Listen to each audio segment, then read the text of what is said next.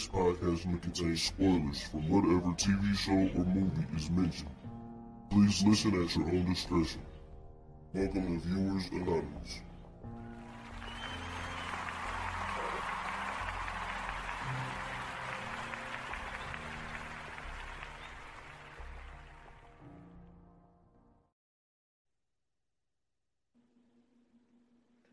What's going on? I am Scoots Bronson.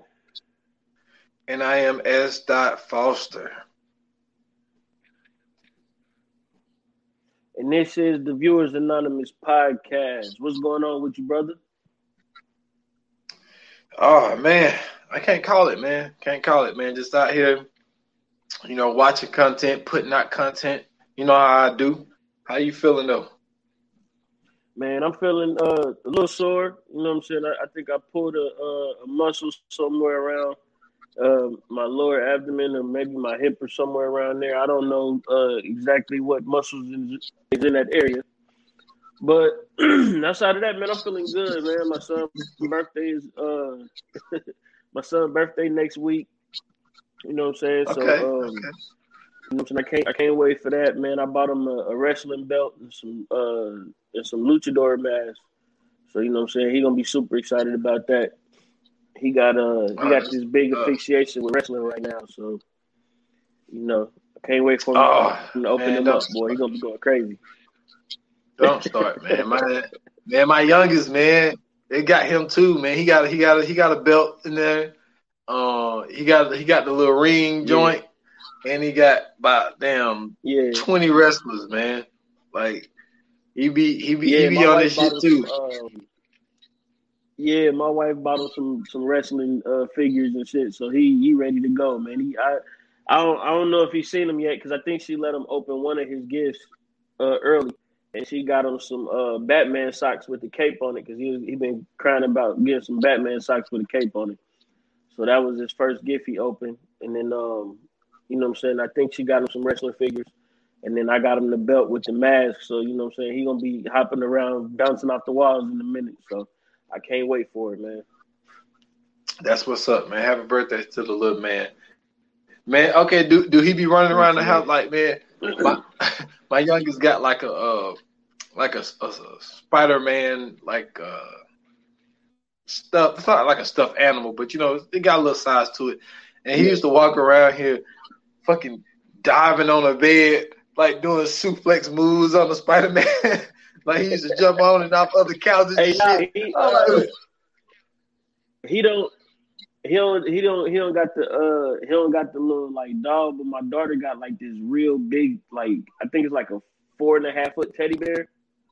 So like he be you know what I'm saying doing all the moves and everything on the teddy bear whenever his brother ain't trying to wrestle because usually them two will wrestle. You know what I'm saying?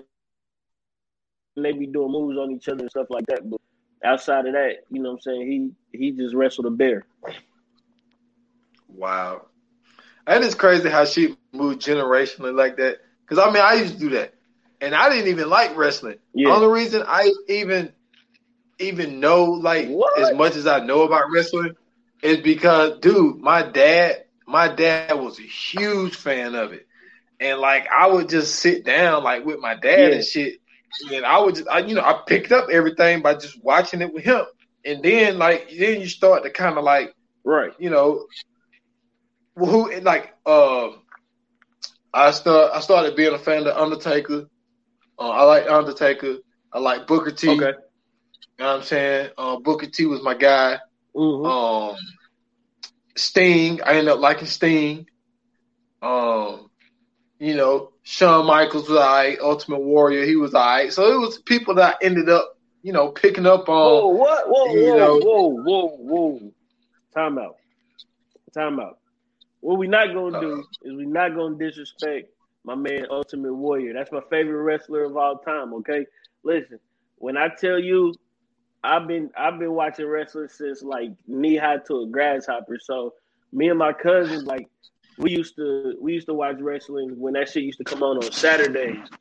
And we used to be like he used he was older than me, so he used to always try to do the wrestling moves on me.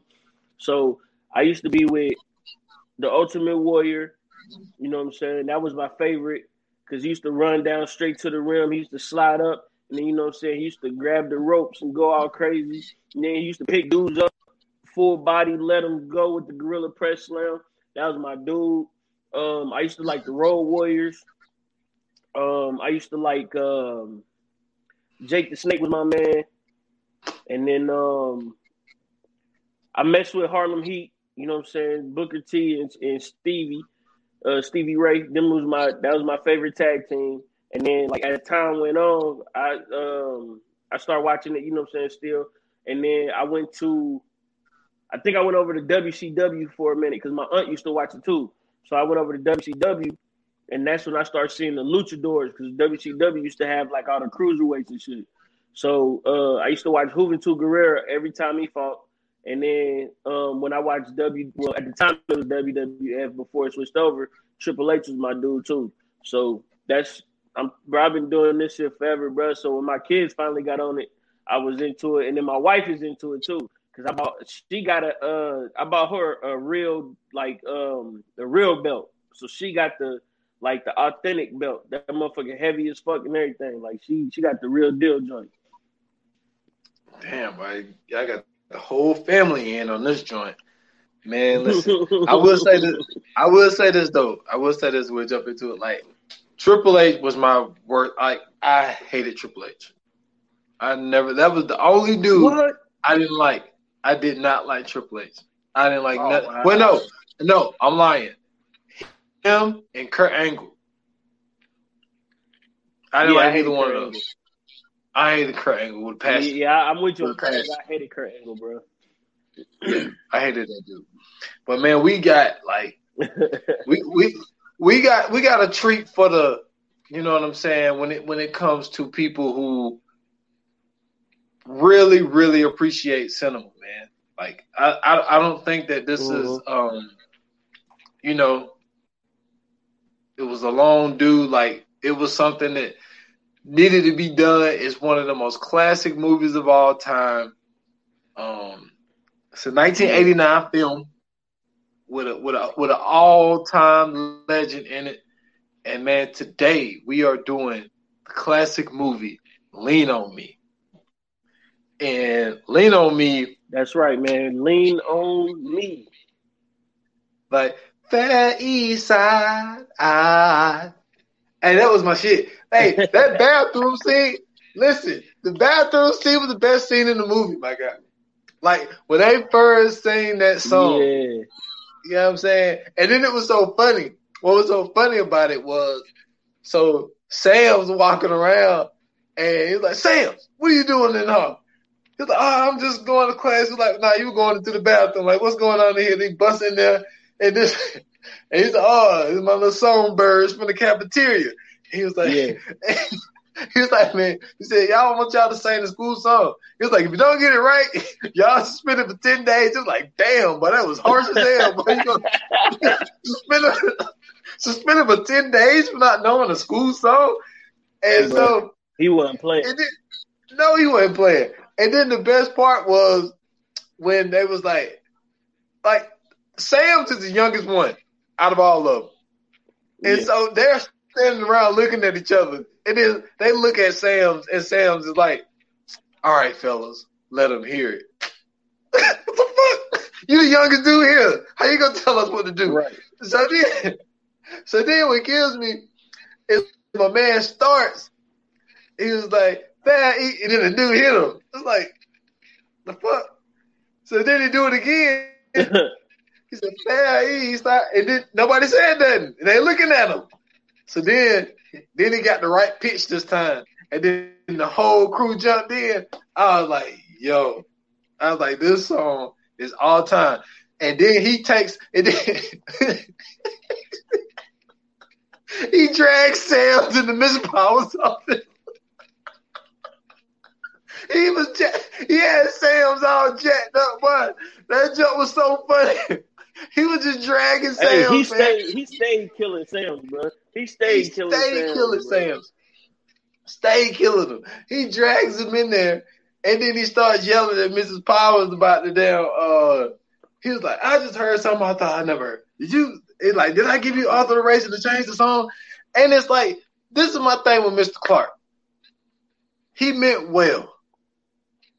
But mm. the way he went at things, you know what I'm saying?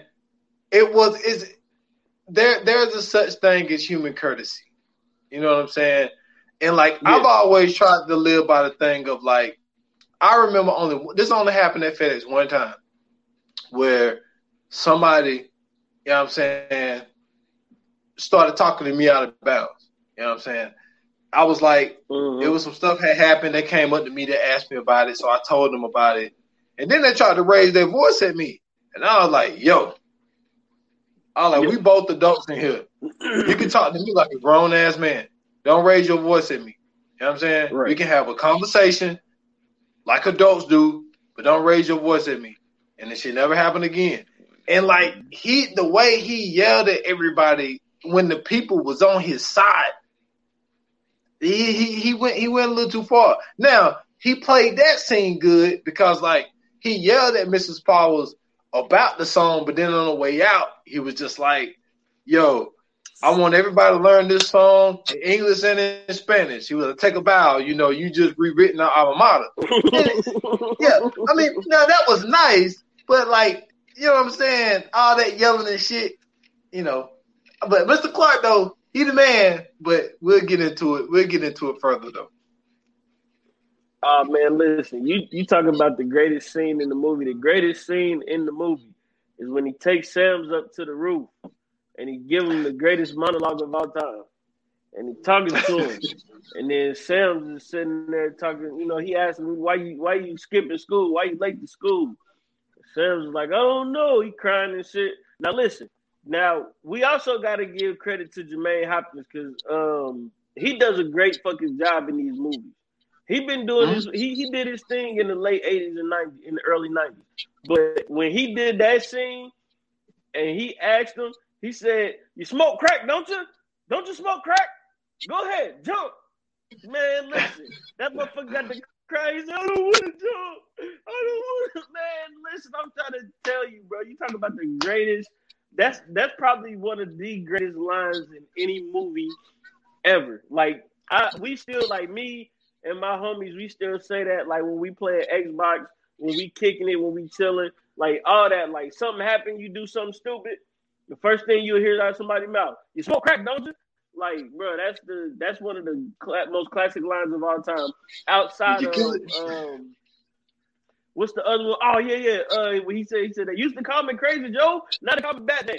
Bro, that's the funniest shit. That's the funniest shit in the world, bro. This listen, this movie is this movie is, is such a, a great movie, bro. Like it got it got everything from comedy in it. It got everything from drama in it. It got real uh it, it got real world problems at the time. You know what I'm saying? It was it, it talked. I mean, uh, of course, it's based off of a real issue, but the way that the um the way that the director, I think his name is John Ad Avildsen. I, I hope I'm saying that right. But the way he captured everything in that movie, you know what I'm saying? Like it, it really made you feel like you, you know what I'm saying? Like you were, you know, you were a part of what was going on in the story and especially people who lived in those inner cities, who went to those public schools, who was getting horrible funding and shit like that. Like you understood what you know, saying like you understood the problems of the, that school at the time. You know what I'm saying? Even with Kid Ray, like how he was doing what he was doing. You know what I'm saying? With the um, I forgot what the one girl name is, but you know what I'm saying with the teenage pregnancy. You know what I'm saying? Um, it was I, I got to high school a little bit late, so I didn't get to experience nobody in my school smoking crack. But I knew some people in my school that were sniffing cocaine, like doing drugs in school. Like, you know what I'm saying? Like we it was all of this, you know what I'm saying? Teachers not being on the side of the principal and not working together and having beef with each other. Like it was just it, it encompassed all of those inner city public school problems that really a lot of them still go on today. And I think this movie was just it was it was that it, was a masterpiece, bro. I mean, it, it was, and it also has the um, and also I, I got to mention this now. What you forgot to mention in that scene when he said, "You smoke crack, don't you?" And then he was like, jump. And he was like, it's killing your brain cells, son. It's killing your brain cells. that, that, that was my favorite part. When he was telling me it's killing his brain cells.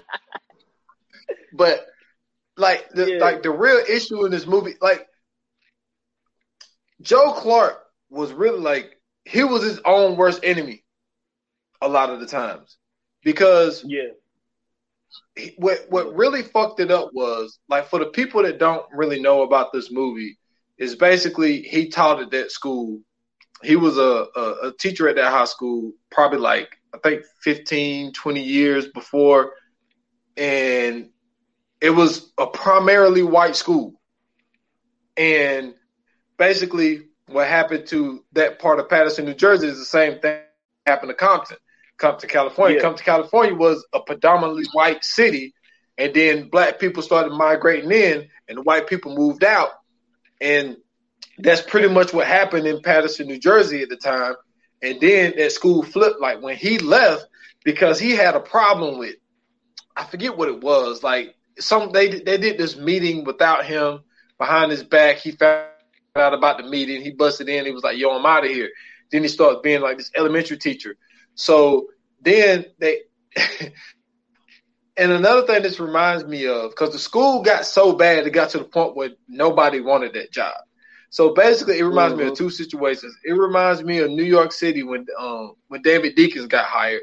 He was the first black mayor in Mhm. New York only because nobody wanted to be mayor at the time because it was in the middle of the crack academic, uh, and nobody wanted to be the fucking mayor. And so a black Hey, man got the job. Before you before you finish though, shout out to Phife Dawg because uh he mentioned uh Mayor Dinkins and um Can I Kick It? Oh, okay, cool, So cool. rest, rest in peace, Phife Dawg, man. Yes, sir. That's how yes, that's sir. how I knew about David Dinkins. Gotcha, gotcha. And it also reminds me of Barack Obama. The worst time to take the presidency was after Bush. Bush, about that, but okay. you gotta think about it, dude. We was in the worst financial deficit ever after Bush. Like Bush fucked a lot of shit up. Okay, yeah, yeah, you're right. And You're right, you're right. it was really so bad to the point of like a black man got voted in for president. Like, like Mhm. Like it had to get as bad as it had gotten at that time. So anyway, to relate that to the movie, the school got so bad and no funding or anything like that was flooding to that school. So my man, uh his uh friend uh Frank Napier, he goes to him and is like, Joe, you know, we want you to take this principal job at Eastside High. And so then Joe he goes in and he see how fucked up the school is. So the very first thing he does is he has a meeting with the staff and it's like, I want y'all to give me a list of all the drug dealers and bad kids and all that shit. And I'm kicking all these kids out. And when I kick them out, like I hired this security group and all this other shit. So to have this meeting, like I'm not, I'm not doing what I normally do. It's just I just feel like this needs to be explained for people to really get it. So they have this this meeting with the parents, and there's one parent, one parent who can't control her fucking teenager gonna get mad because he said they was on fucking welfare and they selling drugs in the school. And so he goes off in this meeting and she makes it her mission to get this motherfucker fired. It's all because of that meeting when he was talking shit in that meeting. And that's why I say he was his own worst enemy. Because with this lady coming after him and what ended up happening while he's trying to clean up the school, drug dealers are sneaking in because, like I say, when it comes to the schools that are in these impoverished neighborhoods, they don't put any funding in the school. So they didn't give them the doors that were locked. So he had to put chains on the doors to keep the drug dealers out. So is it is it a fire hazard? Yes. I mean, I think anybody would know that yes, it is a fire ha- ha- hazard. But at the same time, how do he stop these kids from coming in and out of the school whenever they want? And at the end of the day, it's the school board's fault for not Mhm. giving them the appropriate doors, and then the whole thing would be fixed. Right. I mean, I think more so like what I you know so like I said this this movie encompasses so many different problems within inner city schools. And it's so funny because you know I'm saying this is this is a movie in uh 1989. You know what I'm saying? Like when I was going to high school, it was so crazy because I kind of seen um I kind of witnessed firsthand what it's like to be a public school student and then um well a public school student in the inner city and then a public school student in a suburban area, right? So in high school for us, we would have to go through metal detectors. So every morning, you know what I'm saying, you get off the bus, we would actually um our we had horrible funding, so we had to get with the regional transport authority or the art we call it the RTA up here or the RETA. And then um they had uh, designated buses for us to get back and forth to school. So if you lived a certain uh, distance away from the school, basically you was able to get on the bus, get back and forth um, to school. So I had to ride the, the actual city bus to school. Then after that, get off the bus, go up, walk up the stairs, come into the doors, put your book bag on the table, walk through the metal detectors. They check your book bag for any kind of paraphernalia, drug, gun, weapons, anything you ain't supposed to be having. Um, and then like it got bad to where like because we I came in to school when cell phones was big, so they would you know what I'm saying check check your cell phone and you know what I'm saying they would let you know when you you know when you come in if we see you with your cell phone it's gonna get confiscated. So this is the type of shit we had to go through all day. We had uh, um, we had a security team going through our high school. So it was uh, the head security guy. We his name was Mr. Johnson. I forgot who else was on the team, but he would walk the halls all day, making sure people ain't skipping. Um, he was working with the truancy officers and everything like that. I got on the debate and quiz team in my I think it was like my senior year, and we go out to um, we go out to a school in I think it was Huber Heights called Wayne High School. If you don't know Wayne High School, you might know it because well, if you don't know Wayne High School, if you're a sports fan, you would know of Wayne High School. If uh, you ever heard of Braxton Miller, Braxton Miller went there. So mm-hmm. um, we go there, right? And we just doing like a, a, scrimmage, basically, like a scrimmage debate, scrimmage quiz uh, debate. I mean, quiz game or whatever. And when we walk in, there are no metal detectors to be found. There's no security there. There's nothing. Like they got they trophy cases filled up. They got like brand new vending machines. They got vending machines with credit card things on them. Like I mean, it's it's state of the art. They uh they they gymnasium is like a it, it looked like a uh a, a, a community college gymnasium. I mean, like it just everything was just like leveled up. And I'm sitting here in my head as we go in here, I'm looking around like, damn, like this where all the money going? You go back to our school, like our school was so old, like I went to the I basically went to the same school my dad went to. You know what I'm saying? Like literally. Like it was no upgrades in it. We ain't had no weight room. We ain't have no, you know what I'm saying? Like none of that. Like I literally went to the same high school that my dad went to. So when I see that, like when I see this movie, I kind of I can envision everything, you know what I'm saying, really happening. Maybe not so in the movie because of course you know they got to play it up for a movie, but just I understand what was going on because it's like you know you got all these kids coming in and then on top of that like the teachers was you know the teachers was trying to do their best to make sure the kids learn um um well fortunately for me I actually got into an advanced placement program, so we was kind of like cut off from the rest of the school. But it's still like you still get to see what's going on in school. It ain't like you sheltered from the rest of the school. You still understand.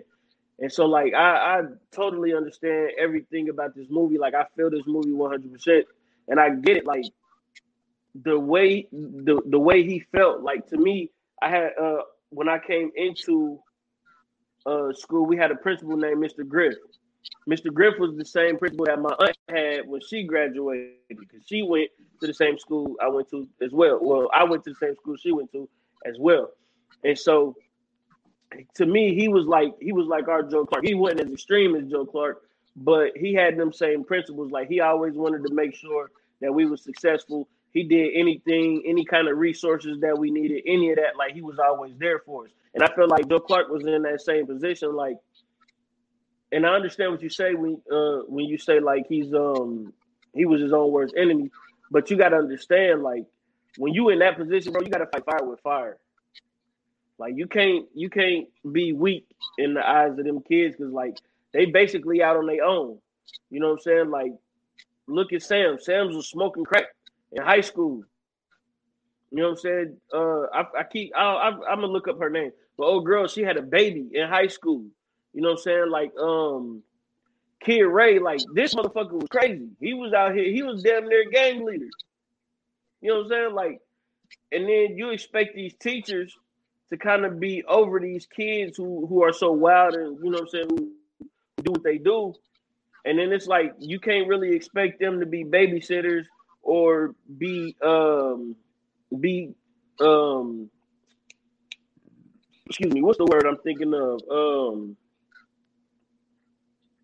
uh, COs, you can't expect them to be like COs of a prison and be teachers and babysitters all at the same time. Like they already ain't getting paid what they supposed to be getting paid. So now they got all this extra stress on them. And you know what I'm saying? They trying to teach a class. You know what I'm saying? You got all these disruptive students. And then like in the movie, these motherfuckers, like half of them weren't even coming to class to begin with. And then when you walk into the class, they trying to teach motherfuckers throwing paper balls at motherfuckers. Niggas is in the back talking, passing notes. Uh, one motherfucker had a boom box. They was in the cipher freestyling. It's like it's so much chaos going on. And then you walk into the school, they got graffiti everywhere. It's like, how the hell do you control this? You know what I'm saying? Like, so I, I definitely coming from an inner city public school, like I definitely felt this movie a thousand percent. Yeah, like what what I mean by he was his own worst enemy. I, I didn't have a problem how he handled the kids. Right. I had a problem with how he handled the people that tried to be on his side. Like what he did oh. to Miss Elliott, right? Like he fired Miss Elliott because basically she didn't kiss his ass. Like yeah, she and, and it's just like just like shit like that. It's like, dude, like she's on your side you can't be you can be a dictator to the kids, but you don't have to be a dic- dictator to the adults. And even right. when it came to Darnell, like Darnell spoke back to him. So he suspended his ass and he flipped his desk on him. And it's like, yo, you can't you can't just come in like you can't expect for y'all to be, you know what I'm saying, the administrators of the school when all you do mm-hmm. is beat down all these people that are trying to help you. Now, did they need a little bit of discipline as well? Maybe they needed a little bit because they had the worst test scores in the state. But at the same time, mm-hmm. how can they teach in those type of circumstances? Like mm-hmm. even if even if you are teaching in those circumstances, like some of these kids probably couldn't even read, you know what I'm saying, to a fifth grade level. So how do you expect them to pass the basic test? so there's right. a lot of stuff that's going on in the movie, and it was just the way that he was going off on some of these people who were, you know, quote unquote on his side. And they and like um mm-hmm. Miss Levias was saying, like, we, we see your effort, we see what you're trying to do. But at the same time, you don't have to tear us down in the process of trying to get to that goal that we all trying to reach. Like we all trying to get these kids to pass the basic is exam test. Like we're all trying to do it. Right. But with you, you know what I'm saying, beating us down just because you can't handle everything, it, it, it was a little obsessive. Mm-hmm. But he proved this point in the end.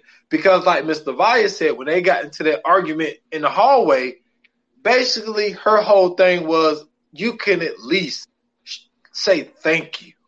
You know what I'm saying? or right. I appreciate what you're doing. Right. It was just always demands, demand, demand on top of demand. And she was just saying, like, okay, even when we get the stuff done that you want us to get done, you don't even show us any appreciation in the process. So that's what I meant by a little extreme. Like he needed to be extreme with the kids, and he needed to be extreme by putting chains on the doors until you know fighting yeah. fire with the with the mayor on like, yo, I need y'all to give me those nice fancy doors that with a alarm go off like you get a, you know the schools down the street. So mm-hmm. I get that point, but yeah, I just felt that he didn't have to be that way with the staff. Yeah, man. I mean, I I see what you're saying, but it's like when you when you come into those situations, it's like you know what I'm saying, basically being the head coach of a team, and you know you don't get to pick your staff. You basically are stuck with the staff that was there the year before, and you going into uh, uh let's say a two and fourteen team. When you go talk to the staff, you're not gonna be you're not gonna be high fiving the staff and cool with the staff. You're gonna be like, yo, what the fuck was y'all doing last year to to basically be two and fourteen? We gotta turn this whole ship around. We gotta we gotta make sure we stay afloat. Y'all sinking. So I mean like I get it. I get why he was so abrasive and aggressive when he was coming in there and talking to people and interacting with, you know I'm saying, the teachers and, and everybody. And even the ones that was trying to be on his team or even the ones that was backing him up I still kind of understand why he was so, you know, I'm saying like so straightforward with him because it's like he was on a mission. His mission was to make sure that these kids get out of this place and they can go be, you know, I'm saying. Remember, even in the um when he was talking on stage, he was like, "Yo, my mission is to make sure that y'all are successful." So when he's out here, I mean, when he's in these, when he's in this school, when he is in the school and he's sitting here talking to the kids and trying to make sure that you know they they getting the the messages that they're supposed to get and they getting the lessons that they're supposed to get. It's like you can't really like you can't really treat one group better than the other. You got to be uh on a on a straight plateau with everybody, and you got to let everybody know, like especially in that school, you can't show no weakness. I don't care if you if you being nice or whatever. You can't show no weakness in that school because we seen how it was when he first got there, and like I said, the kids was throwing paper balls, playing the beatbox in the in the school and all that. Like they didn't care. He walked through. He walked through on his first day with the with the suitcase, and they had graffiti on the back of the wall. It was paper everywhere. The half the lockers was open. You know what I'm saying? Like it was. It, it's chaos. So when you go into chaos, like I said, you got to fight fire with fire. Like there's no, you know what I'm saying? Like there's no coddling any of the teachers. No, no, we need to make sure that we are giving these kids exactly what they need. And I'm gonna, and basically he was looking at it like I'm gonna do this by all means. Like you said, his only downfall was when he had that meeting and he said what he said. The lady came and, and she went after him. But I feel like towards the end, well, of course, but towards the end of it all, man, like I think everybody kind of seen his vision, and he really changed lives, and he really made people, you know, I'm saying like better people. You know what I'm saying? Like he he really turned these kids' lives around. He did, but you got to admit, Mr. Clark was bipolar. All right, you got to admit this. You got to because but you got to be though. You kind of got to be because you got to be so, so you remember the scene when, when, when my one fucking comedian dude, I wish I could remember his name, when he was acting like Mr. Clark. And, and he, had, he, had, he, yeah. he had his hand up, it's like he had the microphone thing, uh, the, uh, the, uh, damn what they call them things, uh, fuck, like the, the sound horn thing. So he was acting like he was talking with that, and he was oh, like, Sam, yeah. get over here, put your, put your pants up, Sam, yeah. put your hands up. And then he called the girl and said, "Come over here." He was like, "What is he doing?" He was like, "Do we got the juice to be me?" He was like, "He said, that, that mean what you're doing?" And then he was like, "Uh." He's like, go down to my office. And he was like, he said, he said, Mr. Clark, I was just playing. And he was like, gotcha. You know what I'm saying? And it's like, it's like little shit like that. It's like, you never know when he's serious. And then like in that moment, he was just having a good moment. And then he started jump roping with the kids and Sam's fat ass doing it. but see, that's what I'm saying. Like, come on, man. You know he wasn't gonna be able to jump rope for real, man. That was a movie, and you know he wasn't jump rope in real life. Man, Hey. listen, J- Jermaine Jermaine Huggy Hopkins was this dude, man, from from Juice to Lean on Me to uh How to Be a Player. He's been in a whole bunch of other stuff, but those three movies, man, he is that dude. Oh yeah, yeah. I was like, you got to put how to be a player in there. But Mhm. uh, but yeah, man, like he he did it. He did a good job. But see, then like, like you really only seen Mr. Clark happy in like four scenes. It was like it was that scene. It was when the new song. When he heard the new song, he walking back to his office and he high fives Darnell on his way down. He wasn't happy long though, Yeah. because when he got back, he saw the test scores and then he flipped again. but then he got Yeah, he was man. happy. Um, he was happy. Uh, at the at the end when the kids came down there when he got locked up, and like Mhm. it's just the effort that he was putting in. It, it it was great, but at the same time, they're just like with me and you. In case you talk about shit like that, like you don't get to a certain point without a team, Mhm. and right.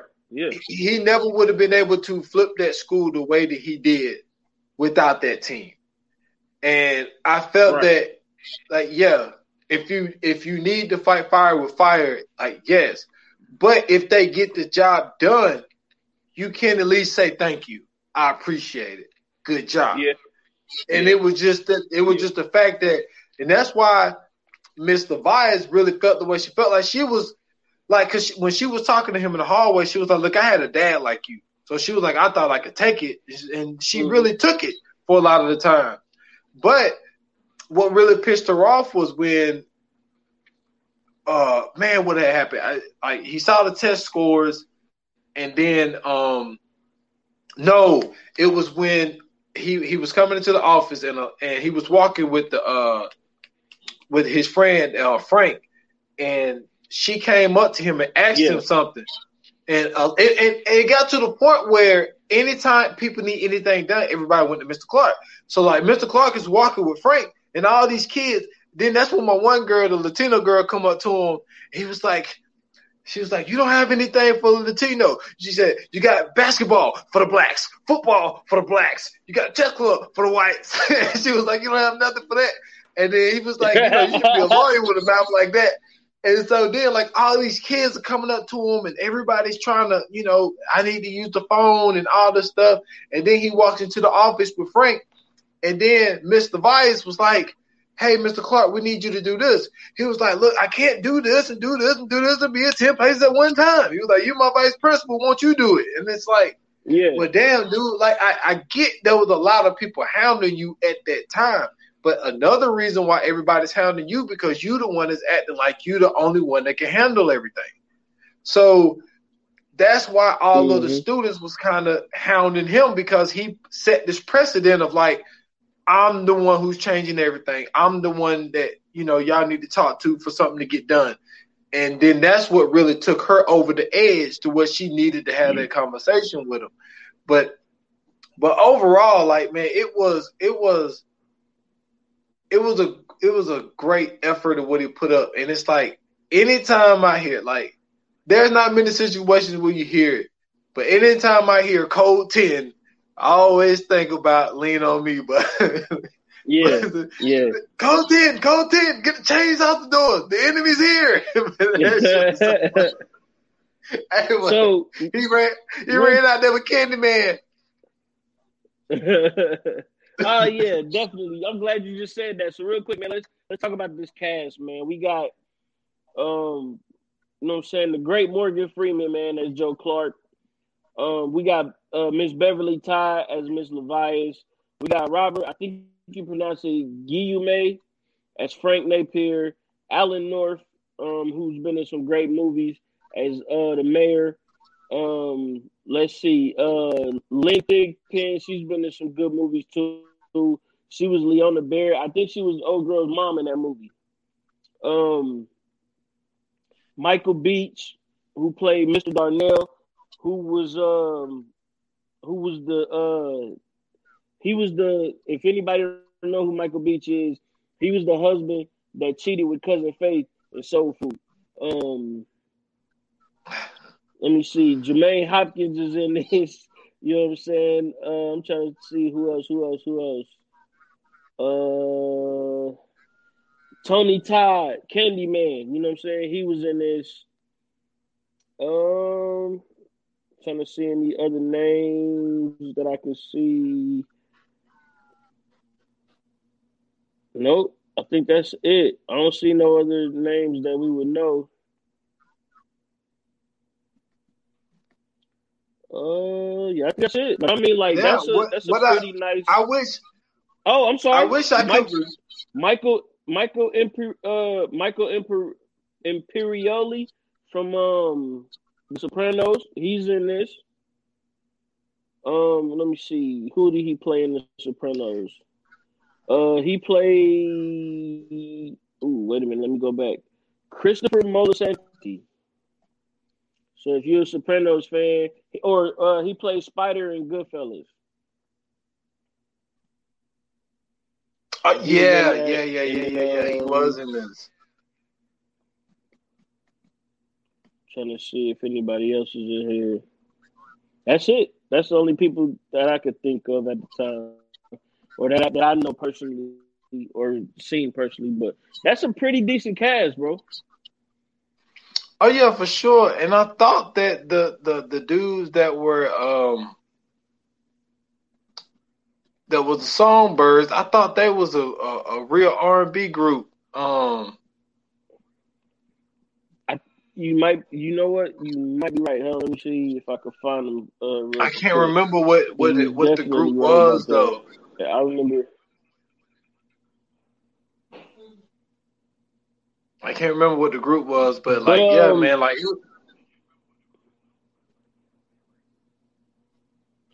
Go ahead. I'm sorry. oh no no you straight. But no, like oh, man, it called, was a group called. Uh, it's a, it's a group called Riff. Yeah, I thought that was I thought that was a real group, and um, but yeah, man, they they killed they killed the East Side song, man. Hardest album out of ever. Like there ain't no song better better than that one. But they they they did a phenomenal job on it. It was so funny when uh when they when they went over to Sam's when they was singing it and Sam's was lip singing over there. That shit was hilarious. But I love the the um the one scene where he was giving the speech. Um, you know when he was saying what what the outsiders was saying about them as far as you know they're a bunch of uh niggas and spicks and poor white trash and Mhm. they're inferior and they can't learn and all of that stuff. And like he gave them that motivation to, you know what I'm saying, come up because they had to take the test in like an hour. So he gave them like that Mhm. motivational speech. And in that motivation, motive, um, damn, if I can even talk, motivational speech speech was he damn apo- not a, well, it was it was it was it was kind of an apology without saying sorry, but he Yeah. told Miss Byers that he appreciate her, you know, and Yep. then they sing the great Bill Withers song, you know what I'm saying, Lean on Me, and Mhm.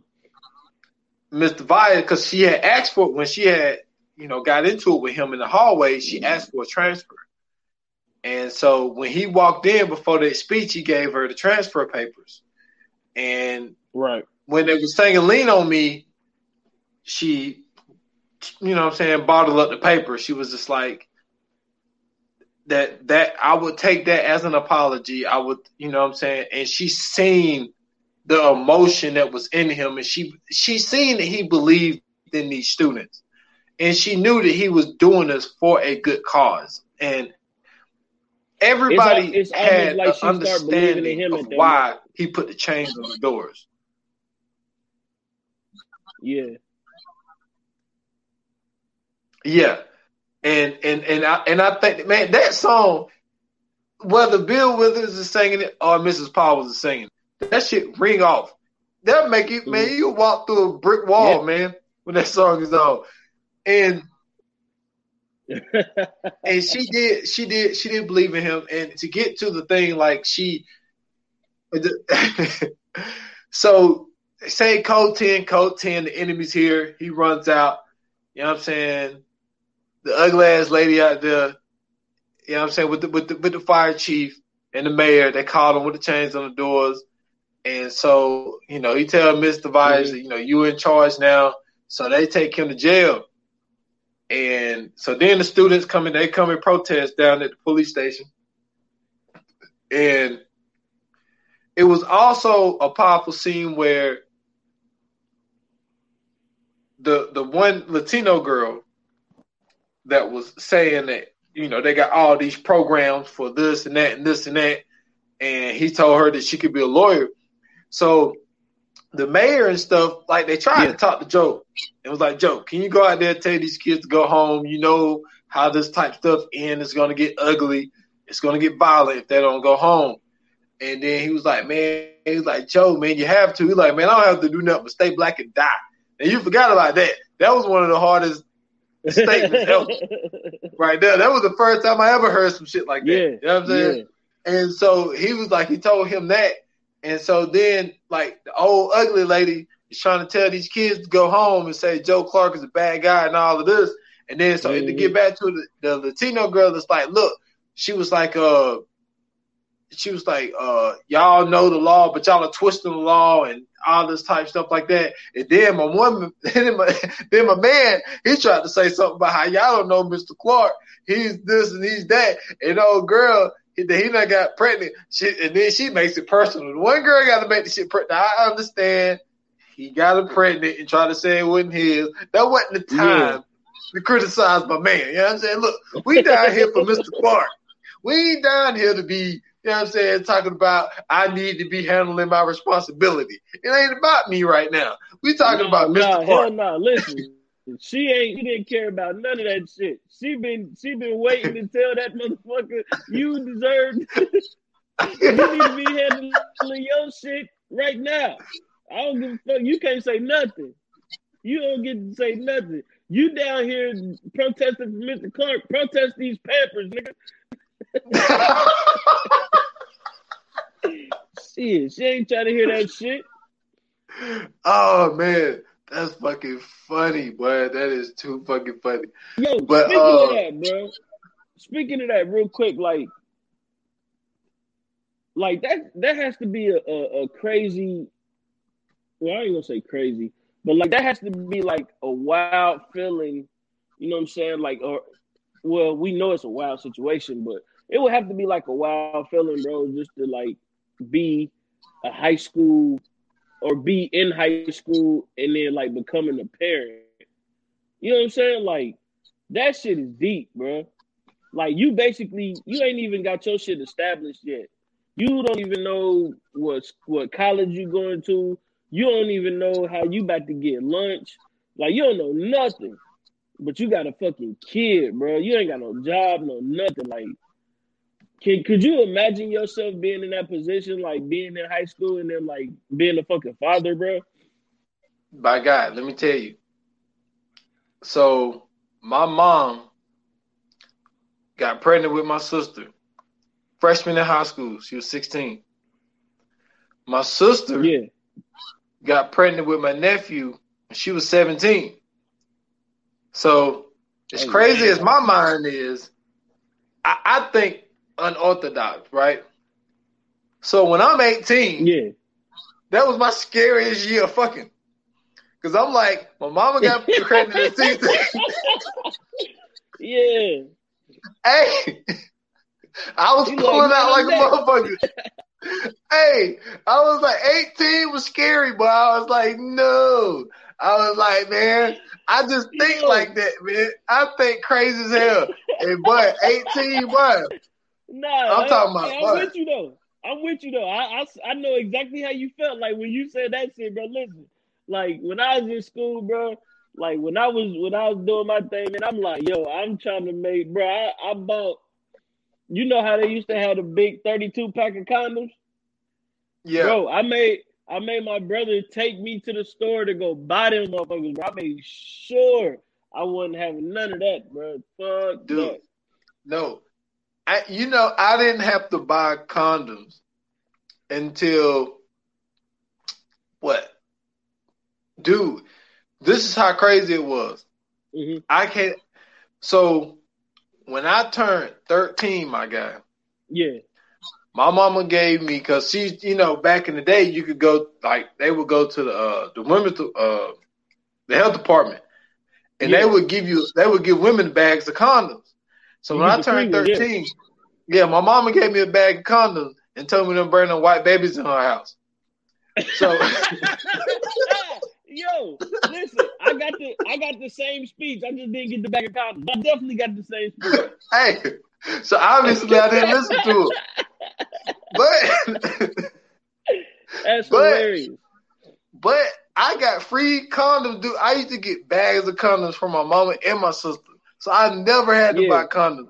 Because I, took my condoms to college, my guy, and then I ended up meeting the woman that I had married. So it was just like, well, damn, Right. I ain't have to buy no condoms until I was like in my thirties. Because it was Hey. like, because I ain't need them Hey, man, bitches no listen, more. I I remember, I remember going to, I remember like being out walking to the store, bro. They used to have a fish bowl at the corner store. You know what I'm saying? And it used to be filled with condoms, and you could get. Uh I remember they had the lifestyles. You get the lifestyles three for a dollar, or you can get the magnums for uh a dollar fifty. Man, listen. If all I had was two dollars, give me six lifestyles. I don't give a goddamn what nobody say. Give me them six lifestyles, bro. I'm about to rock out and I'm about to bang something real quick, but I need these condoms, bro. I definitely had hella condoms going around. dude, it's so funny that you say that because, dude, I used to have the lifestyle. I they used to give me the tuxedos, the black joints. Yeah. Oh, yeah. Oh, yeah. Oh, yeah. I used to have the black joints. Come on, man. Yeah, Come on, that's man. funny. But yeah, but yeah, I could do. I couldn't imagine. I mean, I seen it. You know what I'm saying? Like, you know, my because my nephew. You know Yeah. what I'm saying? My like me and my sister, um, we are seven years apart. And me and my nephew, we are 11 years apart. So, you know, I seen it and I had to help a lot, you know what I'm saying, with him. So, but I couldn't imagine like having my own child, um, you know, in high school like that. Fortunate, I was fortunate enough to like, I mean, I didn't have, Man. you know, my first son until uh, I was I was 22 when he was born. So I mean, you old enough to graduate college Yeah, at I that was time. I was So- 21 with my first one. yeah, Yeah. so yeah, I, I couldn't I couldn't imagine that, man. But um but to get to that scene, like uh, you know, Mr. Clark is hearing these kids talk about it, and then the girl that was pregnant, she was just saying that, you know, Mr. Clark is like the only father that some of us have. And there was a deeper scene Mhm. with her earlier because she said that her mom kicked her out and um, Mr. Clark and Mr. Vias had went to her house, you know, to talk to her mom, and Mr. Clark was like, "If I could get you a Hey, job, that's it. That was a deep scene, bro. yeah." It was a real deep scene because like she was crying about how she didn't want her daughter to see her like this anymore, and he was like, "If I could get you a, a Yeah. you know, what I'm saying, a new job and another place to stay, you know, what I'm saying, could we, you know, fix this thing?" And that's why I say, like you, when you in those type of neighborhood and you dealing with these type of students that got these single parent homes and they can barely afford, you know, keeping their childs up and all of this type stuff, to have a principal that'll go home and to put that forth effort to, you know, to get to get you on your feet like that. Now at the same time, he known this little girl since she was in elementary school because what I'm assuming is when he left Eastside High the first time and he was at remember they went and pulled him from elementary school. So I think Right. that she went to Mr. Clark's elementary school and he said that your mom was one of the most involved parents back then. But she must have went on some bad times and you know kind of distanced herself from helping out with the PTA and stuff like that. And Yeah. you know, for a print, like I said, Mr. Clark cared. he meant well. Sometimes it came off the wrong way. But that scene at the end was very powerful. And then, like, to get those test scores and to say that, and this is the crazy part. Now, I wanted it to really go down this way. So, this dude is locked up for putting chains on the door. So, basically, you know, creating a fire hazard. So, they mm-hmm. get the mm-hmm. test scores. He tells everybody that they passed. He tells the mayor, You can kiss my black ass. And then he walks off. Don't you? that definitely happened. that dude, definitely happened. Dude, we got charges on you. Where you going? he just walk off. No, he didn't walk off, but he definitely told the mayor he can kiss his ass. That shit was wild, boy. That shit was wild, my yeah. God. It was wild. Yo, like, okay, man, so,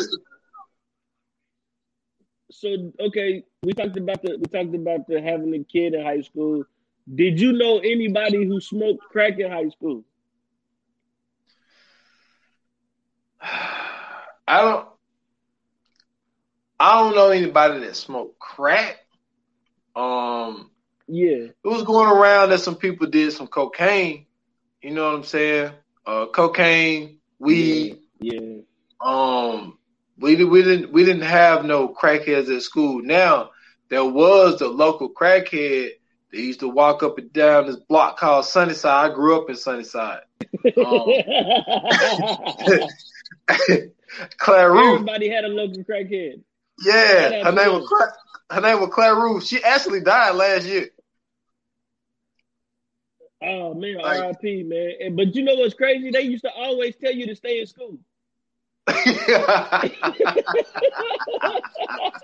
no bullshit. Hey, listen, you you talking about one that used to walk up and down your street, right? We used to have one that walked up and down our street, uh, well, my grandma's street.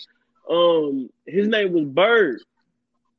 And listen, when I tell you, like, he was the nicest dude ever. Like, you know what I'm saying? He made sure he stopped, used to talk to my grandma, everything. But he always looked out, no matter what. He stayed looking out. Yeah, like Claire, Claire Roof, man, she used to. I mean, the word was, and, and, it was so crazy because, like, you know what I'm saying? I was at my peak. You know what I'm saying? I'm 18, you know, 16, 17, 18 years old. I'm at my peak. You know what mm-hmm. I'm saying? And it's just like, and then I would just look at her and I would hear the stuff about, yeah, man, people should get head because she didn't have no teeth. You know what I'm saying? And like, you would hear motherfuckers oh, talk no. about, like, like they would, like Claire would, you know, give head for crack. And I'm like, Y'all put letting yeah. her put you know what I'm saying? Like, ugh, like man, y'all crazy, man. like she put that mouth on me. And then and then you had no dude try to make it sound better. Like, man, she ain't got no teeth in the way. I don't give a fuck. It don't matter. She smoked crack, man. it's like, no. I don't want the crack saliva to get in me. I don't want none of that. Yeah. Hey, listen. So, okay, like for me, right, I had a lot of uh I had a lot of drug addict family members. And so I I knew the symptoms and like the the you know what I'm saying, like the movements and all that. So when I got to high school, we also had well, it wasn't a problem, but we also had like a few kids in our school who did cocaine. So it was this it was this one girl, uh, and I'm not gonna say her name, of course, but it was this one girl, like I had a huge crush on her. Like I mean, a huge crush. Like this was my dream girl, bro. And it was a rumor that was going around the school that she was doing cocaine. And when I tell you, my whole world fell apart, bro.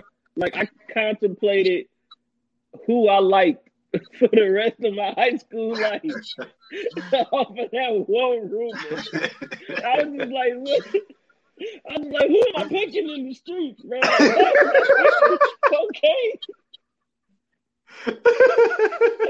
I literally, hey, listen, I went home. I went home that day when I heard that rumor, bro, and I literally sat on my bed and was staring at the floor, like, "Damn, bro, she do cocaine. Like, like, how did I know this kind of stuff? Like, what's going on with my life that I'm looking at chicks that like cocaine? Like, what's going on?" But she was so like this girl was so beautiful, bro. Like I had a I had the hugest crush on her, but when I finally heard the rumor, because I don't know if she did it or not. Like she, it never, it never seemed like she did. She did disappear for a long ass time from school, but she ended up popping back up by graduation.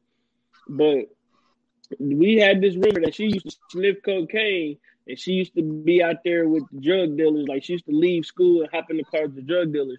And when I heard that, bro, like my whole heart just like crushed and crumbled. And I was just like, man, I don't know what I'm doing my life no more, bro. That's just the craziest rumor I heard in my life, man. It was just, it was wild. But like, I knew, I knew, like, you know what I'm saying? Like everybody in the in the high school, well not everybody, but most of the people in the high school, you know what I'm saying, smoke weed, shit like that. But I never looked at weed as a drug. That was just something that, you know what I'm saying, people could get to. But like when I heard of people doing like cocaine and like hard drugs, I was like, God damn, like bro, these niggas is my age. How who who is giving these motherfuckers hard drugs? Dude, you want to talk about rumors? Dude, you want to talk about rumors? Yeah. Man, I remember it was uh after a basketball game, my senior year. You know what I'm saying? I you know got back to the school. It was an away game, so get back to the school. You know what I'm saying? Took a shower at the mm-hmm. school. You know what I'm saying? Put on my clothes, and I'm walking out with um. I just say, um, with the point guard. So me and him we walking out, and so his, so yeah. this girl is out there, and so she's like, you know, what you getting into? And it was a Friday night, so I had to go to work in the morning. You know what I'm saying? I worked at Wendy's on the weekend, so I had to be at work at seven o'clock in the yeah. morning. So I'm like, shit, man, I'm about to go home. Like I got to work in the then morning. You had a job in high school, dude. I worked. I've been working since I was 15. Oh man, damn. dude. I, listen, bro, I played. My first, my first job was I think I was like 19, 20. Dude, I I worked every weekend since I was 15. I played three sports. I worked every weekend. And unless I had like a weekend like tournament or something like that, like they worked with me, yeah. you know what I'm saying? A lot. You know what I'm saying? If it was like yeah. if we had like you know, when I because you know I played on the AAU team and shit, and it was like if we had okay. like a, a, a, you know, a tournament in Clemson or Augusta or Savannah or some shit like that, I'd be like, hey, we got a tournament this weekend. So they're wow, like, all right, cool. Crazy, so bro. yeah, so they was they they they worked with me, but like I remember like during the summers, like I would even work during the week during the summer, like in between my like workouts and shit. Like, dude, I always had yeah. to work. Like my people ain't have money like that. I had to have a job. So Hey man, was, listen, uh, I'm feeling bad now, bro. Cause hey, listen, my, my mom didn't really have no money like that either, bro. But like, it's just it's it's crazy because like I never had to get a job until I was like out of the house. I didn't get a job till I was like literally out of the house. That's dude, crazy like, to me, bro. Dude, my first my first job, my, I worked at uh, this uh this grocery store called Winn Dixie. So I worked at Winn Dixie for a while. Oh yeah, I know Winn Dixie. A, couple of months, and then I and the, then I started working at Wendy's, and I worked at Wendy's like throughout high school. And like then up into my senior hey, year, then I started. You know what's crazy? So my wife, when we first met, she used to work at Sonic, right? Mm-hmm. And um, we after after we like officially got together, she she uh she wanted to quit working at Sonic because she hated the job. So I was like, yeah, you know, I was making a lot of money at the time when I was working. So I was like, well, not a lot, but I was I made enough to be able for her to quit. So I was like, yeah, go ahead, quit. So she quit for like I think it was like six months, and she was like, man, fuck this shit, I gotta get a job again. And her next job was Wendy's, bro. Yeah, dude, I worked I worked at Wendy's for a long time. Then like then my senior year, I worked at Burger King up into my first year of college. I was working okay. at Burger King, and um, so so then what ended up happening was like so the girl is like you know you know what you getting into? And I'm like you know I'm saying? I got to work in the morning so I'm just going to the crib. And so she like you sure? I'm like yeah you know what I'm saying? Like I get up with y'all. So I go to work you know what I'm saying? Weekend up I go back to school Monday. I heard about you Friday night like, you know just from, from another girl I'm like you talking about like she was like I heard what you did. And I'm like, what you talking about, man? I went home after the game outside to work. What? I heard such and such gave you some head. I'm like, the fuck? I'm like, who just said that they gave me head? Whoa, Like, wait a minute. Wait a minute. Wait a minute. Time out. Time out. Y'all had girls that was volunteering head on the rumors? on the rumors. I'm like, Man, what? Like, hey, listen, what? we used to we used to make those rumors up. we used to make the rumors up. that's what I'm saying. We used I'm to like, go around and say chicks gave us head. What? dude, it was you so went crazy. to high school, man. Dude, hold on, hold on, hold on. I'm gonna finish the story, but hold up. Dude, we had a head scandal, dude. My freshman year. My freshman year. Our, you know, like the girls that would be like the water girls and shit. Yeah. Man, she was giving everybody head on the football team, right? And so then everybody but me, obviously, like, I don't know, maybe they just didn't want to give me a head, man. I, I didn't Yeah. even get to get nothing from the girl. But anyway, so the whole dude, it was in the newspaper, everything. It was on the news and everything, dude, about this this head scandal at our high school. And so you then serious? I'm dead serious. dead serious. Happened in 2000. And then what ended up happening, so after the football season, it's basketball season. So we had a away game at um, one of our rivals, Blue Ridge, right? And Yeah. so um, they did a chant about the girl giving head at the basketball game. dude, It got crazy, dude. It got crazy. Hey, bro, we never had, vicious, bro. dude. We never had any more female trainers or nothing after that shit. It was nothing. Man. But but to get back to that, like so then the um Yeah. so I'm you know I'm tracking it down and I hear who said it. So I'm like, all right. So I track her down, like, yo, what's up? Like, why are you going around telling people you gave me head? I didn't say that. Like, what you mean? You the only person that I seen after the game. Somebody said, said it was you. It's like, like, it, dude, I just thought it was so insane because it was just like, who's just gonna volunteer head? Like, you didn't say I smashed Yeah. nothing. You just, you just said you gave me head. Like, like, what is that? Like, dude, it was, it was crazy. High school, high school was wild. Like, my high school was cool, man. Like, it man, was, the closest I came, the closest I came to something like that was so it was I was talking to this one girl right in um in English class my senior year, and I was flirting with her, but I was trying to you know so like I was trying to bag her right, but she would never give me no play. So every, you know what I'm saying every English class we sat by each other, so I'm like you know what I'm saying I'm, I'm using my best skills, and it's just not working. So I'm like, God damn, bro, like she ain't breaking down the wall or nothing for a player. Like I'm like, man, come on, man. I, I, I I'm like, bro, I know, I know for a fact, bro, she's gonna eventually crumble. So I think I'm like two, two and a half weeks in, right? She still ain't giving me no play.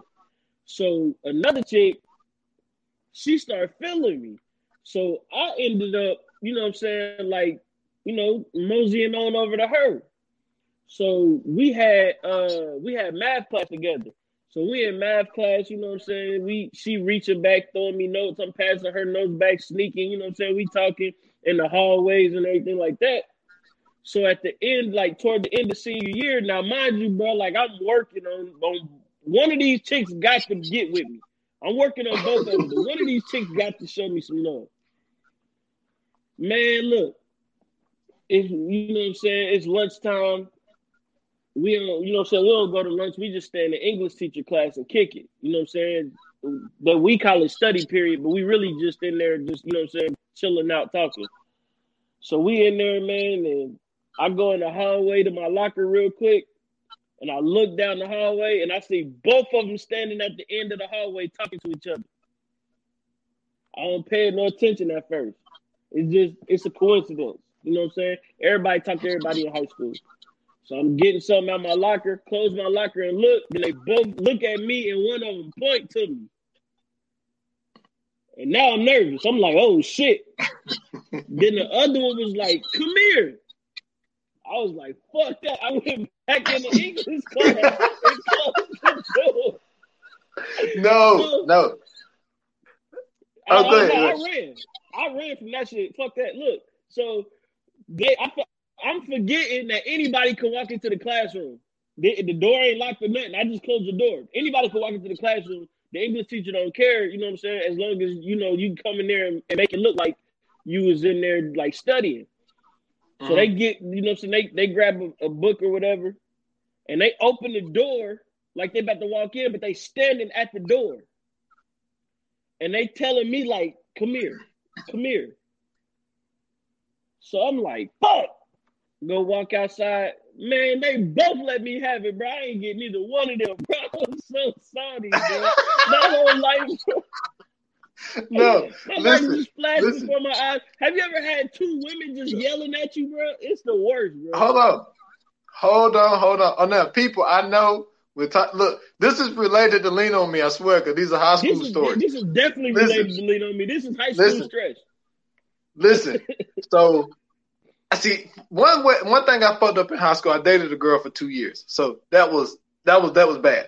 But so oh, when I Oh, man. when I got out of that relationship, that's when shit. You know what I'm saying? Really ramped up. You know what I'm saying? That's that's that's when, that's when Hey, that's when the pussy rate shot I up. got a story like that too. Yeah, Okay, I no, I like got one. too. No, I got one related to that. So I didn't really mess around with a lot of girls at my high school. I really only messed around like maybe Okay. like two girls from my high school. So I was messing around with this girl with the school. She went to another school that was in Greer, and then because we had three high schools in Greer, and like, and then we had another high school that's right outside of Greer. So I was messing with this girl at this one Yeah. other school, and so then she ended up. Then I'm talking to this other girl friend at this other school, right? So then Yeah, me and that friend, we like me and that girl, we kind of, you know what I'm saying, we stopped messing with each other. So, but then I started talking to the other girl. So I had I had a little I had a little rotation. I ain't gonna lie, I had a little rotation back then. And so yeah, so then this girl that went to the other high school in Greer, right? She transferred to that school, yeah. right? So I don't think nothing of it. Oh, So shit. then I get a phone call. I'm I'm hanging out at my homeboy house. It's me and like three other homeboys, It's like four of us. So we called the one girl to come over. And she was like, ah, you know, I'm doing homework, nah, nah, nah, all this type of stuff. I didn't call her though. The other dude called her. So yeah, then, so I'm chilling. I get a phone call. Hey, do you know such and such? I'm like, yeah. And she was like, I talked with her at lunch today. So I'm like, okay. And she told me that she was with you last night. I'm like, yeah. Oh no, And then and so then she's like, okay, cool. So then she's like, was you over such and such house the other day? I'm like, yeah. I was like, we called you. She's like, what you mean we called you? I said, when old dude called you, I was with him. I was like, we was all hanging out. She was like, oh, if I knew you was there, I would have came. So I'm like, shit, we could do all this shit over again. yeah, I'm like, we could do. I said we can run this back. We can run this back.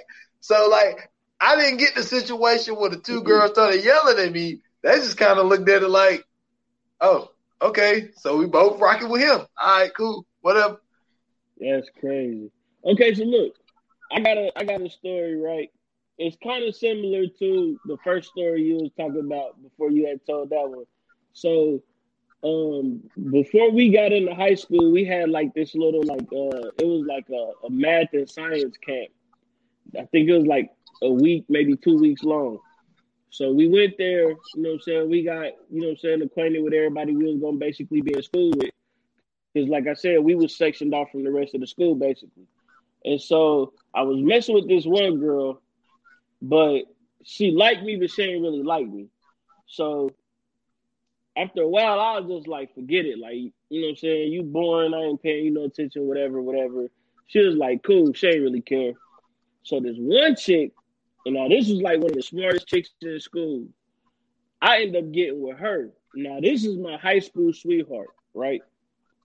So, I mean, man, we I well at the time we was in love, like we was like real love. It was like real puppy love. You know what I'm saying? We in the hallway kissing, like hugging each other all the time. I'm walking her to class. Like, man, listen, I'm talking about, bro. I'm I'm I'm head over heels. You hear me? Like she got me wrapped around her finger. And then I don't know what happened, but I think it was like between her friends and between the teachers, they just got they just got to her.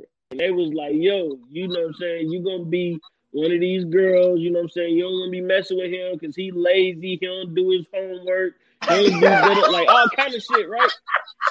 Yeah, bro, I'm t- listen. The teachers was hating, bro. The teachers was hating on me, straight cock blocking. So I walk her to class, right? I'm walking her. I think this this freshman year, I walk her to class, bro. She broke up with me, bro, on a purple piece of paper, bro. Oh man! When I tell you, and listen, if any if anybody follow me here from Already Home podcast, y'all know the story because we got we had an episode called the paper the, the paper was purple. So, man, listen, I'm walking back. You know, what I'm saying I'm walking to my class. I'm late for my class, but I'm walking to my class, and I open the note, bro. And when I read it, I'm walking into class reading it. Bro, when I tell you, bro, my heart was broke for like three weeks straight. I thought I was holding it together, bro. I'm moping around the house. I'm moping around school. My mom like, what the hell is wrong with you? I'm like, ain't nothing wrong with me. She's like, yeah, it is. You walk around here like something happened to you. And I was like, man, such and such broke up with me. And it, she was like, boy, if you don't get your ass home and take your ass to ain't nothing wrong with you. She was like, you'll be all right. Man, listen, I was so heartbroken, bro. Like, cause I really loved this. Like at the time, I felt like I really loved this girl, bro. Like that's all I was thinking about was her, bro. Like we used to sleep on the phone, all the, you know, all the high school stuff. Man, Yeah, that yeah. was my bro. That was my high school sweetheart, and she broke up with me over a piece of paper, bro. And I was just crushed, man. That I'm telling you, bro. It's, it's high school was a real good time though, but it was. Oh was yeah, oh yeah. Oh man, I got a good one. But before that, now, Miss Laura, if you're out there, my old assistant, assistant principal. Now before before I met April, I should have been searching for you. I wanted Miss Laura so bad, but like she came in like my junior year, and man, that was like the baddest woman I ever seen in my life at the time. A boy. teacher. She was an assistant principal. Oh, Dude. It, man, I swear. And she used to eye me too. I know she did. I, I, I- that wasn't in my head. I know it wasn't in my head. hilarious. That wasn't in my head. That wasn't in my head. But so, dude. So this is the thing, though. When I first broke, when I first broke up with the girl, right, that I dated for two years, right. When I first broke up with her, I'm hanging, I'm hanging with my homeboy, and he ended up. Now, see, this is what got me in trouble with April, is because Yeah. I told her about the about the whole little Clemson thing. So Yeah. I'm I'm hanging with my homeboy because my homeboy. Remember, I told you my homeboy played football at Clemson. So so we we hanging out during Christmas break, and he just like long story short, he was like, "Hey, four girls." I'm like, "I'm down." So it, it was we called. need. Yeah, that's all you need. Yeah, that's all you Yeah. need. So we called two. We called our two. We called our two other homeboys. They caked up with their girls. So it's just me and him. So he's like, "Hey. I really want this one. He was like, you can pick whoever you want out the three, but I just really want this one. So I'm like, all right, cool. yeah. So all of them walk in, all of them bad. I'm like, I don't even Mm, care. mm, mm. I was like, whoever sit beside me, that's who I'm talking to. So long story Yeah. short, so I was talking to, the, and then the girl I ended up talking to, she went to Clemson with him. Now I'm still a senior in high school at the time. So Yeah. I'm so I ended up rocking with the, with the girl that uh, she was a swimmer at Clemson. So I'm sitting here talking Nice. to this girl, and then what ended up happening? So you know what I'm saying? We rocking out, but then she got to go back to school. But we still we still cool. Mhm. So she would like, dude, and I had a car at the time. But dude, like, so we had a basketball game Yeah. on Friday night. So we all, you know, in the layup line, you know, just talking shit. And uh, so the other dudes Mhm. talking about like these girls that go to our school and shit. You know what I'm saying? Like, oh, what's name coming to the game tonight? You know, you know how you talk. When you know when you know girls coming to the game. I was like, listen. I said I got a girl coming tonight. I said, man, she better than all these bitches y'all talking about. They're like, man, you whatever, man. I was like, yo, I like, I got a girl that drove from Clemson. She's coming to the game tonight. They're like, yeah, right. Man, she Oh, walked in the no. gym, walked in the gym, my guy. Yeah. I said, there she go right there. All of them looked at me and was like, you the man, son. You the man. so I had a girl. I had a girl that was a swimmer at Clemson University as a senior in high school, smashing. And then she, then I went back to Clemson with her. You know what I'm saying? After the game, so I spend the weekend with her. You know what I'm saying? So I, I had to call the job like, hey, I ain't, ain't coming in. so she would take Yeah, me to can't make Clemson it. Yeah, I can't make it. I'm Nah. I, I can't make it this weekend. And then she would drive. Then she would drive me back home. Yeah. Like my God, like dude. But this girl, man, it was just so crazy because that dude, like high school was high school was so wild. But and and and, and then like, what you want to talk about a confidence booster? Like with like. I don't. I mean, I'm pretty sure it's other dudes, especially now. You know what I'm saying? But see, I wasn't no high profile athlete. You know what I'm Mhm. saying? To be sitting here having a, a high school, Yeah. a, a, a, Clemson, a scholarship. Like I'm the man. I'm like, man, I'm the man Yeah, around these the parts, man. Look, then you start looking at high school girls like, Hey, man, man, get out of here. the closest I ever had, the, the closest I ever had to something like like that situation, right? Was well, it wasn't even a real thing. It was just something that I don't remember if it was something that my dudes had like just made up because we were just, you know what I'm saying, like talking shit, or if this is like a real rumor that was going around. But like people thought senior year that I was having sex with my English teacher. They thought that I was boning my English teacher senior year, and I forgot who. I don't know if I forgot who started it or how it got around, but all I know is that like she, because she was super cool, right? Like she went to Hampton. You know what I'm saying? Like she was super dope. She would let us listen to jazz music in class, and I was into like jazz music and shit. So like for me, she was just like a super dope teacher. So anything that she needed, anything that she wanted to do, I was always the first one to volunteer. Always, you know what I'm saying? So somehow or some way or another, like I guess people took that as I was basically like her little, you know what I'm saying, like her little boy toy, and I was boning her. So like people was actually going around and then like coming to ask me like, was we doing it? And I'm like, no, like bro, like I'm not. She married. That's a whole married woman. Like nah, bro, I'm in high school. Like I wasn't even thinking about, you know what I'm saying, some shit like that at the time. So like that was the that's the, the last story I got. Like people thought I was boning my English teacher senior year in high school. Dude, like all, all I'm gonna say, then we'll jump into the fire flames. Is Miss Delesio, you know what I'm saying? That was my first that was my first teacher crush. Was Miss Delesio. I was in middle Yeah. school. That was my first one. And then and, then Miss Duncan, Miss Duncan, she was also the track coach. Yeah. She's also the reason why I quit track. But she was one of the main reasons why I wanted to run track, and she was the main reason why I quit running track. so Yeah, Miss Miss Duncan,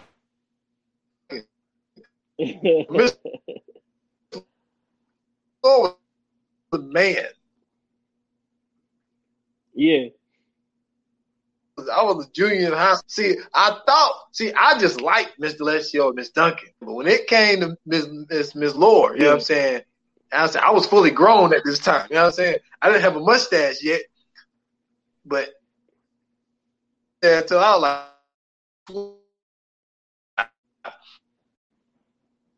took me a while to get that started.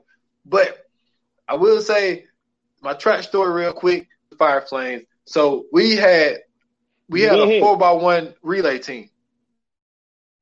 I was I was the only it was it was two seniors and a sophomore and I was a freshman. And the sophomore and so we we did relay and what the best idea to be like, yo, we're gonna take y'all two underclassmen off the track team. We're not off the track team, but off the four by one team, and we're gonna create a B team. Uh, like so, we would basically have two four by one teams put out upperclassmen together, and we just gonna rock it that way. What ended up happening was me and my guy that went to Clemson, we let a few weeks go by, and we looked at it like we look we checking on their four ball, you know, their forty times, not their forty times, but they um they hundred times, and our times was faster. So we like, yo, since our time was faster, won't you put this regular four by one team back together? And she's like, well, they're all seniors. They got a better chance of winning state. So I'm like, well, fuck it. I quit. So I walked off the track field because I was just like, it don't like what you saying don't make no sense. Like, no matter if they're seniors or not, we faster than they are. And I just thought it was stupid. So I was like, I'm done. So I just quit. And then what I ended up doing was I just ended up doing little, like little event, like the little uh I would do the high jump, triple jump, long jump. Like I would do like little shit like that. And then like sometimes like dude, when I think about it, I was like I was kind of the like the exception. Cause like they would kind of like let me do yeah. what I wanted to do. It was kind of like, all right, I'll run the 400 meters this week. You know what I'm saying? I run the yeah. 400 hurdles. And now you'd be like, all right, Sean, come on. you, you can come do it. So it was like I was a part time track, bro. and they didn't care. They were just like, you go ahead. like whatever you want to do. That's what's up, man. All right, so you ready, bro? You ready to get into the fire flames, man? Yes, sir. Yep, let's do right, it. Let's do it. Yoga fire.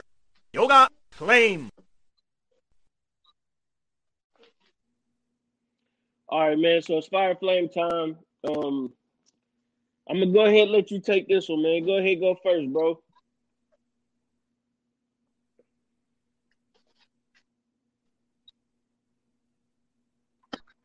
All right, man. Uh, well, we gave y'all a treat today, uh, personal high school story. So I hope y'all enjoyed that. But um, man, I would give um, "Lean on Me," man. When, when it comes it comes to classics, um, you know, like I said, 1989 film, uh, Morgan Freeman all time. Um, you know, this is Morgan Freeman when he had salt and pepper hair. You know what I'm saying? He wasn't all great yet, and um, so I, am gonna give it, man, with the with the with the storyline that we got and it being based on a true story, um, with somebody that really wanted to change the community the way that he did. He realized his flaws towards the end. Um, it was a good uh, a good script. I'm I'm I'm gonna give it out of these type of ratings, man. I, I, I think I'm gonna give it a four. Uh, I'm gonna give it a four fire flame. Um, I, I I think that I think that's a good rating for me. The way that I rate films. Um, so I'm I'm I'm gonna give it a four, man. Okay. Okay. Well, um, for me, you know what I'm saying. I um, when I watch this movie, it's it's not one of those movies that you know what I'm saying? I, I I go and just find to go watch. But if it's on TV, I'm definitely gonna stop and watch it. Um I love Morgan Freeman in this role. This was actually probably one of the first movies I even seen Morgan Freeman in. Um, you know what I'm saying? This is a this is a great depiction um, of a person who really wanted to change lives who really wanted to make a difference in the world, who did his best to, uh, you know, uh, make some change in a, you know I'm saying, where he was from. And I think that was something that at the time a lot of people were scared to do. You know I'm saying? He fought the system. Um, this encompassed everything that I know of at the time in high schools in the late 80s, early 90s from drug use to vagrancy. I mean, not vagrancy. What is it called? Um, uh, truancy to um, high school pregnancies, uh, you know what I'm saying, dealing with gangs and drug dealers, you know what I'm saying, people just coming into school, having, you know what I'm saying, an inner city school that's getting low funding, you know what I'm saying, trying to get kids to, you know I'm saying, pass tests to graduate to become better people. Like this this movie to me was so well put together and it just really was like a masterpiece for you know I'm saying the, the time that it was supposed to be about. So for me, um, I'm just gonna go just a one step ahead of you, man. I'm gonna give it a four and a half. What's up? That's what's up. I ain't mad at it. I ain't mad at it one bit, man. Man, we got um we've been kind of hitting at this for a while. Um, Yeah. and, and and the time is finally here. And I mean, so how how are we gonna do this trailer? I mean, do we just go ahead and say what it is because don't nobody know what it is? Like, even if we say what the subject matter is, nobody know what it actually is. Yeah, I, I think with this one, you know what I'm saying, it's one of those that we don't have to necessarily uh do a, a, a trailer about. So this next one is basically going to be um our top five worst movies ever. You know what I'm saying? We basically gonna give y'all another top five list. Um, what's the last one that we did? Well, it was our favorite, right? Yeah, we did our favorites. Yeah, yeah. So we did our favorites last time. This year we're gonna bring you our worst. Um, you know what I'm saying? Now, just because we say it's our worst movie, don't mean that we don't like the movie. It's just you know what I'm saying. We just look at the movie as is. You can tell it's a bad movie. We know it's a bad movie. Um, maybe the acting was horrible. Maybe the way it was put together was horrible. But maybe we actually enjoyed it. So you never know, man. But you know what I'm saying? We definitely gonna bring you our top five worst movies ever. So, excuse me. This next episode, you guys stay tuned. Um, who, who knows? Your mo- your favorite movie might be on this list. I know, right? That's gonna be funny.